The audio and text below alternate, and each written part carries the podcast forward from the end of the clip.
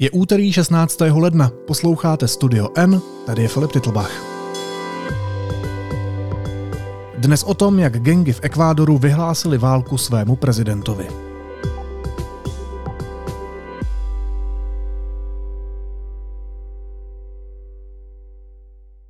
Ecuador is at war with drug gangs. V latinskoamerickém Ekvádoru platí 60-denní stav nouze. Z vězení s maximální ostrahou totiž zmizel drogový bos Adolfo Macias Villamar, alias Fito, který je spojován s loňskou vraždou kandidáta na prezidenta.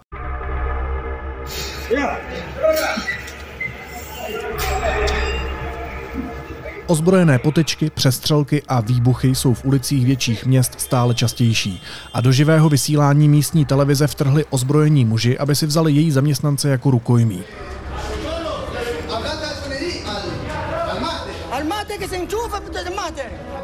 Co za bezpečnostní krizí stojí? Budu se ptát Anity Haas Mejzrové ze zahraniční redakce deníku N. Anito, vítej, ahoj. Ahoj Filipe a moc zdravím posluchače. He dado disposiciones claras y precisas a los mandos militares y policiales para que intervengan en el control de las cárceles.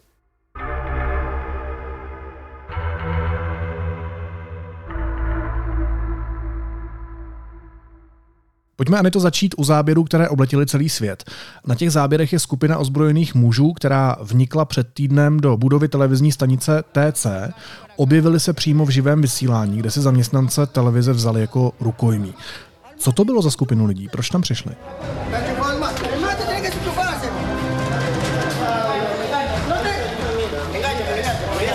Já, si anda, si anda, Máš pravdu v tom, že tyto záběry byly šokující a že obletily sociální sítě a opravdu vyvolaly vlnu rozhořčení, protože to v podstatě to byl jeden z těch incidentů, který v minulém týdnu přitahl pozornost opět na Ekvádor, protože on se nachází ve velmi hluboké a závažné bezpečnostní krizi.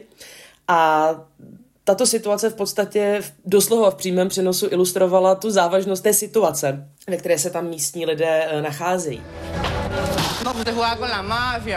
Do živého vysílání vtrhla skupina zakuklenců, kteří tam začali ohrožovat eh, zaměstnance, moderátory, lidi, kteří byli v těch záběrech té, toho živého vysílání, posadili tam eh, na kolena, eh, ohrožovali je střelnými zbraněmi. Běželo to v televizi do té doby, než než to vysílání nebylo přerušeno a právě tyto záběry se, se potom rozšiřovaly na těch sociálních sítích. A tento incident na, násilný se stal v kontextu dvou událostí, řekněme. První událostí bylo, jak už si v úvodu jmenoval, uh, únik z věznice šéfa kartelu uh, Los Choneros, Tímto je drogový boss uh, Jose Adolfo Macias Villamar, kterému se přezdívá Fito a ten v té věznici si odpěkával trest za, za myslím, že pašování drog a za vraždy a za vydírání. A i ten jeho gang, kterému on velí, je také uh, viněn z toho, že je opravdu velmi zločinný a násilný a právě pašuje ty drogy do Spojených států a do Evropy, nebo minimálně s tím pomáhá.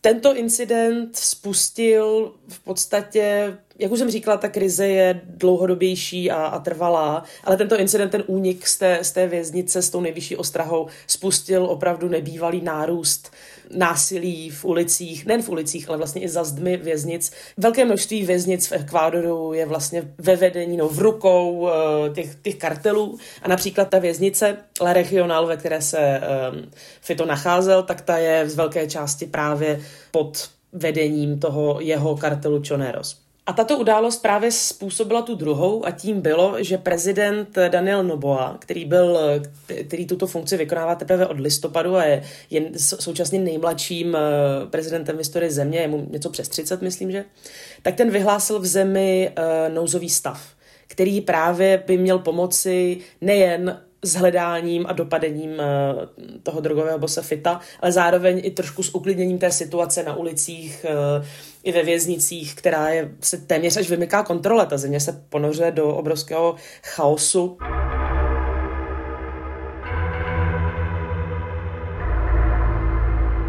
Acabo de firmar el decreto de estado de excepción para que las Fuerzas Armadas tengan todo el respaldo político y legal en su accionar.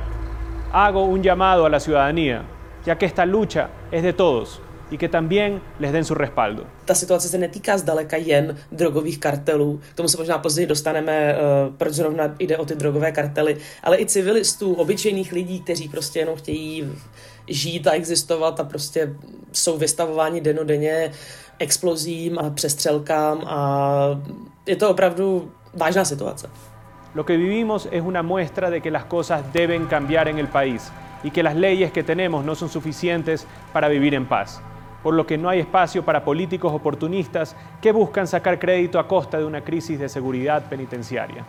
Nosotros no vamos a negociar con terroristas, ni descansaremos hasta devolverle la paz a todos los ecuatorianos.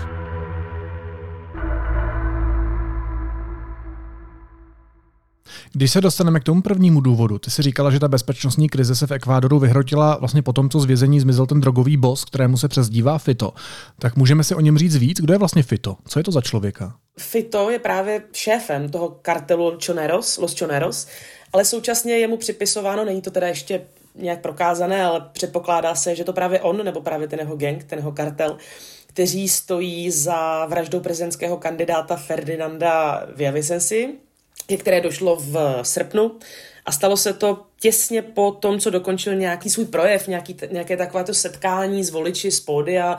On sice nebyl úplný headliner v těch volbách, byl asi čtvrtý, na, na čtvrté příčce mu dávali ty, ty volební průzkumy, ale on byl velmi výrazný v tom, že on se podstatě deklaroval velmi výrazné kroky, které by podnikl právě k eh, omezování obchodu s drogami. On mluvil o, o narkostátu, že z Ekvádoru se stává prostě stát, který ovládají ty drogové kartely, ten nelegální obchod s drogami. A on si vůči tomu velmi výrazně vymezoval, čímž pádem ale na sebe přitáhl přirozeně pozornost právě těch, těch drogových bosů, jako je Fito. A on mu údajně vyhrožoval eh, smrtí. A on právě v tom zcela posledním setkání s voliči, on tam hřímal, že se nebojí lidí, jako je Fito, a že bude v tom boji proti, proti nelegálním drogám pokračovat. A v podstatě několik okamžiků následně, když nastupoval do svého auta, tak byl zastřelen. Takže i z toho důvodu je to vlastně závažné, protože existuje šance, že opravdu tento člověk, ne konkrétně on, ale jeho lidé za, za touto vraždou stojí. A když se v tom příběhu posuneme dál, Fito už tedy sedí ve vězení a najednou přichází zpráva, že z toho vězení zmizel. A ty jsi ale říkal, že to bylo zařízení s maximální ostrahou. Tak jak mohl z takového zařízení nebo z takového vězení vlastně zmizet? Není úplně patrné, jestli on zmizel z vězení nebo jenom ve vězení, protože ono není jisté, jestli opravdu to vězení opustil, nebo jestli se tam někde schovává, což je může znít zvláštně, ale opravdu jako neví se, existují nějaké spekulace, ale nic nebylo uh, potvrzené. Ale abych se vrátila k tvé otázce, to, to vězení ovládá ten jeho kartel, takže on v podstatě tam ve spoustě věcech měl volné ruce a i ve spojitosti právě s tím jeho zmizením možná lepší říkat se zmizením než útěkem, zatím, jak, jak ještě nevíme, co se přesně stalo, byli zadrženi dva bachaři, kteří měli údajně mít něco společného s tím, že mu měl nějakým způsobem asistovat, pomáhat mu. Ale když už se bavíme o tom, jakým způsobem on si tam v tom vězení díky tomu, že on, on de facto řídil ten kartel dál z pozazdí toho vězení. On je známý tím, že hodně se vzpouzí úřadům a policistům a vojákům a zákonům v podstatě. A on vydal i jako jakýsi statement, jak, jakýsi mm, nějakým způsobem chtěl velmi okázale dokázat, jakým způsobem on, on je schopný existovat za těmi zdmi a vydal hudební klip, velmi propracovaný, dobře zestříhaný.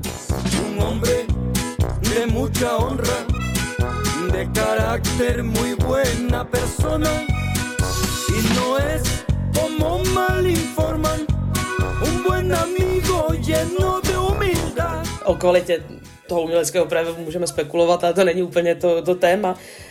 A on tam právě, vystupuje tam nějaké známé duo, jeho dcera tam zpívá o něm vlastně jenom v superlativech a on je tam natočený, jak chodí po té věznici a podává si tam ruce jako ten velký boss prostě s, s těmi ostatními lidmi, co tam s ním uh, sedí.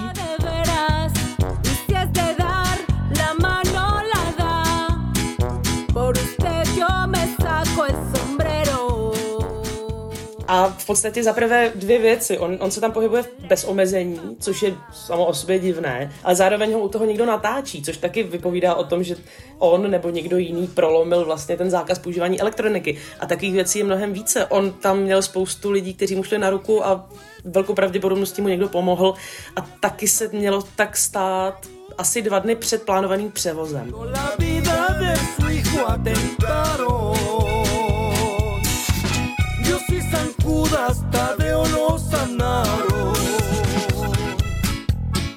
Y este es el corrido de León con Mariachi Bravo.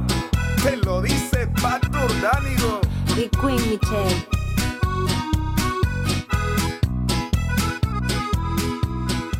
No ale já pořád vlastně nechápu, proč to uh, jeho zmizení, říkejme tomu tedy zmizení, teď už chápu, že může být teda za zdmi věznice nebo se schovávat někde v koutě v té věznici, tak ale proč probudilo v Ekvádoru násilí mezi gengy? To je tak důležitá postava? Nejsem si jistá, jestli ti na tohle dokážu odpovědět, ale možná by bylo důležité se ještě vrátit, proč to násilí vlastně v posledních pěti letech v Ekvádoru, který ještě před někdy v 80. letech, 90. letech, to byla země, která byla klidná, míru, eh, vlastně tam byl mír, dobře se tam žilo, myslím, že ta země velmi dobře prosperovala, že to nebylo, vlastně to srovnání s dneškem je velmi markantní rozdíl mezi nimi. A stalo se v podstatě to, že takhle, Ekvádor má svoje vývozní artikly, jakými je, jsou krevety, čokoláda, banány. Kokain.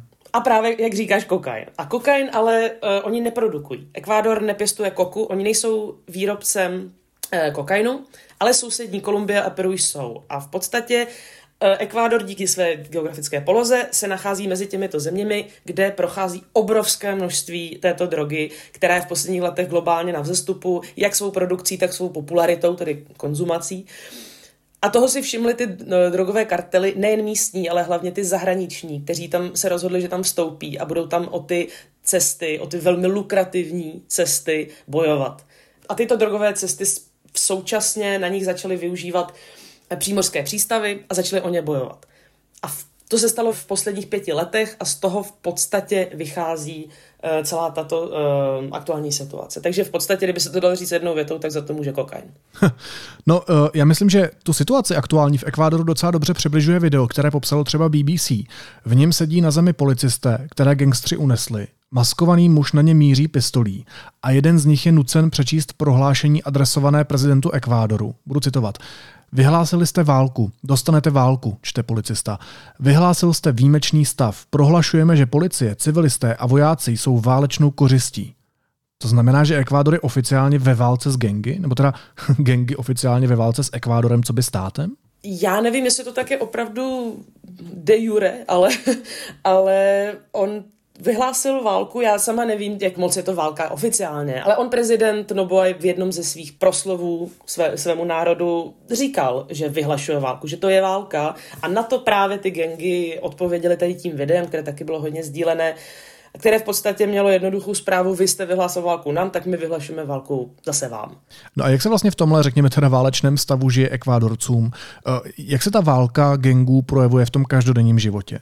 Tak minimálně tím, že ten, že ten 60-denní nouzový stav sebou nese taky speciální opatření, a to jsou například eh, zákaz nočního vycházení a zákaz schromažďování, tak minimálně to.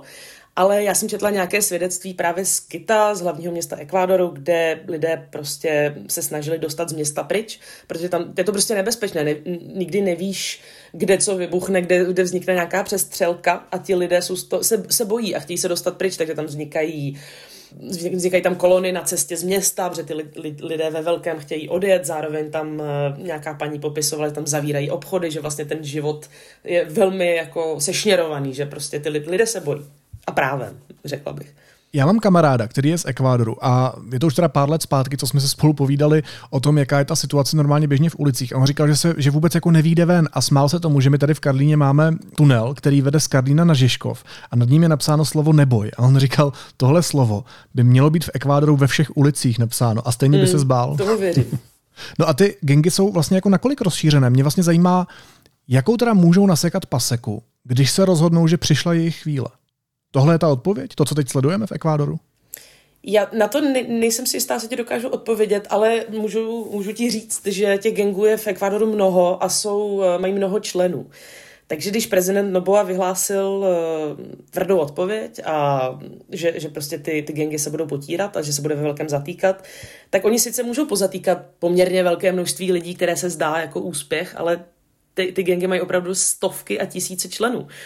A já nevím, jestli se oni dokážou nějakým způsobem mobilizovat v tom smyslu, jako že by opravdu šli jako do války v uvozovkách. To nedokážu, to nedokážu odpovědět. Ale důležité je vědět, že ty, že ty Gengy jsou velmi mocné a oni se právě tím, jak už jsem říkala, ty, ten obchod s těmi drogami je velmi lukrativní a to není nic, nic nového, tak oni díky tomu, díky těm prostředkům, které právě díky tomu uh, prodeji a tomu obchodu získávají, tak oni díky tomu se dokázali infiltrovat jak do vlády, do justice, do těch vězeňských systémů. Takže oni v tom spočívá ta jejich, ta jejich moc. Oni dokáží vlastně uplatit každého. A, v tom, a to je taky ten problém. Tam prostě oni tu, ten stát z velké části vedou. Země jsou úplně zakořeněný do, do, do struktur té země. My jsme ani to říkali, že země vyhlásila 60-denní stav nouze.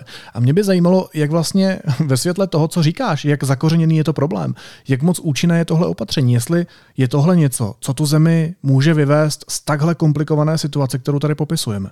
Tak on už eh, Nobův předchůdce, prezident Guillermo Lasso, tak ten už také zaváděl právě ve snaze potírat eh, násilí, které, jak už jsem říkala, několik let tam je na vzestupu kontinuálním. Tak on taky se snažil něco řešit právě těmito nouzovými stavy, ale ty neměly nějak, nějaký valný efekt, takže to právě kritici eh, aktuálního prezidenta mu vytýkají, že nevidí v tom úplně nějaký větší potenciál. To znamená, že to řešení problému asi není pouze 60-denní stav nouze a dopadení uh, bose Fita, ať už je tedy, ať už zmizel za branami věznice nebo, nebo přímo v té budově věznice, ale ten problém je rozjetý natolik, že, že je vlastně jedno, kde se nachází nejhledanější zločinec v zemi.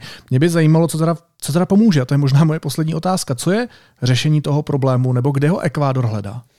Takhle, já osobně, když si to dovolím odhadnout, já si myslím, že by to možná uštědřilo nějakou ránu té, té morálce, nebo možná, že, že by tím dal eh, na, na jevo ten státu sílu. Já bych ještě ráda podotkla, že on neutekl jenom on, on o několik dní, nevím jestli dříve nebo později, ale utekl jiný drogový boss a spolu asi s dalšími 40 Eh, vězni, oni teda asi další 20 jich nás, následně policisté pochytali, ale je to taky, to, to není nic úplně zácného. A mám, na, navíc mám dojem, že ten Fito už jednou utekl, akorát ho znovu chytili, takže ono se může stát, že ho klidně chytí.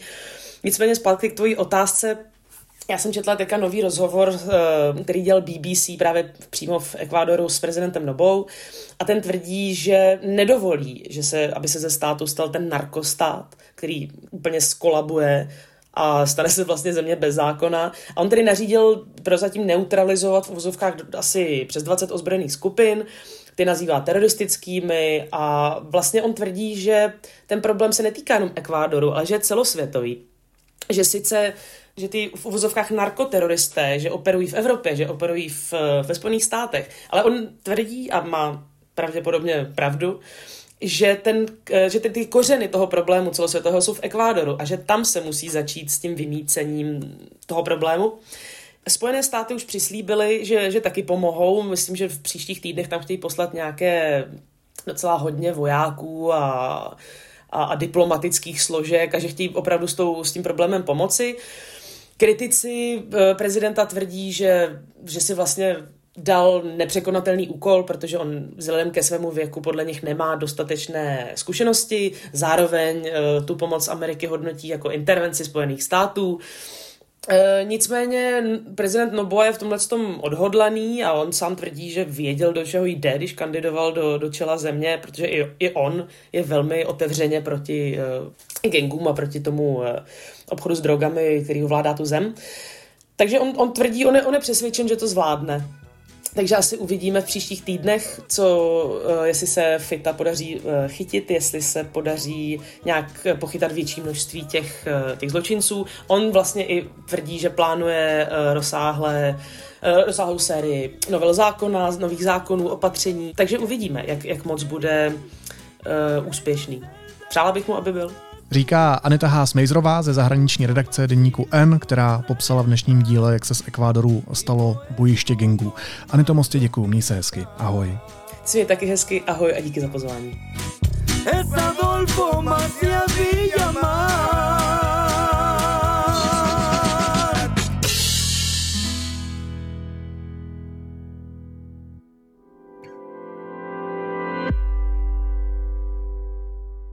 A teď už jsou na řadě zprávy, které by vás dneska neměly minout. Donald Trump vyhrál primárky v Ajově, když porazil floridského guvernéra Rona DeSantise a bývalou velvyslankyni v OSN Nikki Haley. Jako první prezidentský kandidát v historii primárek Ajovy získal přes 50% hlasů. KLDR pokračuje ve válečné rétorice vůči Jižní Koreji. Kim Jong-un chce změnit severokorejskou ústavu tak, aby Jižní Koreu nazvala neměným úhlavním nepřítelem a nesla závazek úplné okupace jihokorejského území v případě války. Univerzita Karlova podala trestní oznámení na poslance SPD Kobzu kvůli jeho příspěvku na sociální síti ke střelbě na fakultě. Oznámil to mluvčí školy. Kobza na Facebooku mimo jiné popsal střelce z filozofické fakulty jako špičkový produkt inkluzivního progresivistického školství. Pandemie COVID-19 ještě více prohloubila rozdíly mezi velmi bohatými a většinou světové populace. Zatímco majetek pěti nejbohatších lidí světa se od pandemie více než zdvojnásobil, pět miliard lidí za tu dobu schudlo. Vyplývá to ze zprávy organizace Oxfam, která bojuje proti chudobě a 75. udílení televizních cen Emmy bylo rekordní. Pět z 12 hereckých cen na televizních cenách Emmy v noci na dnešek připadlo hercům jiné než bílé barvy pleti. Večeru dominovaly zejména tři seriály Boj o moc, Medvěd a Vepři.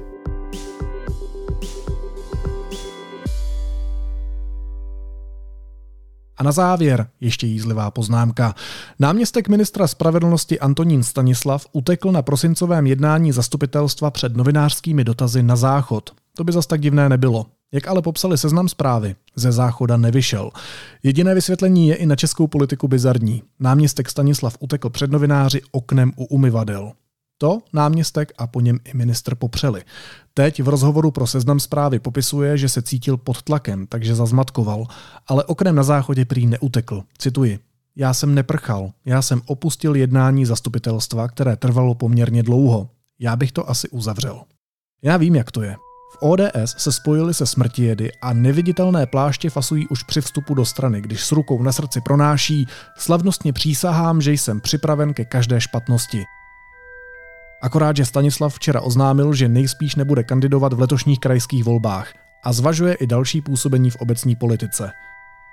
Takže asi neplecha ukončena. Naslyšenou zítra.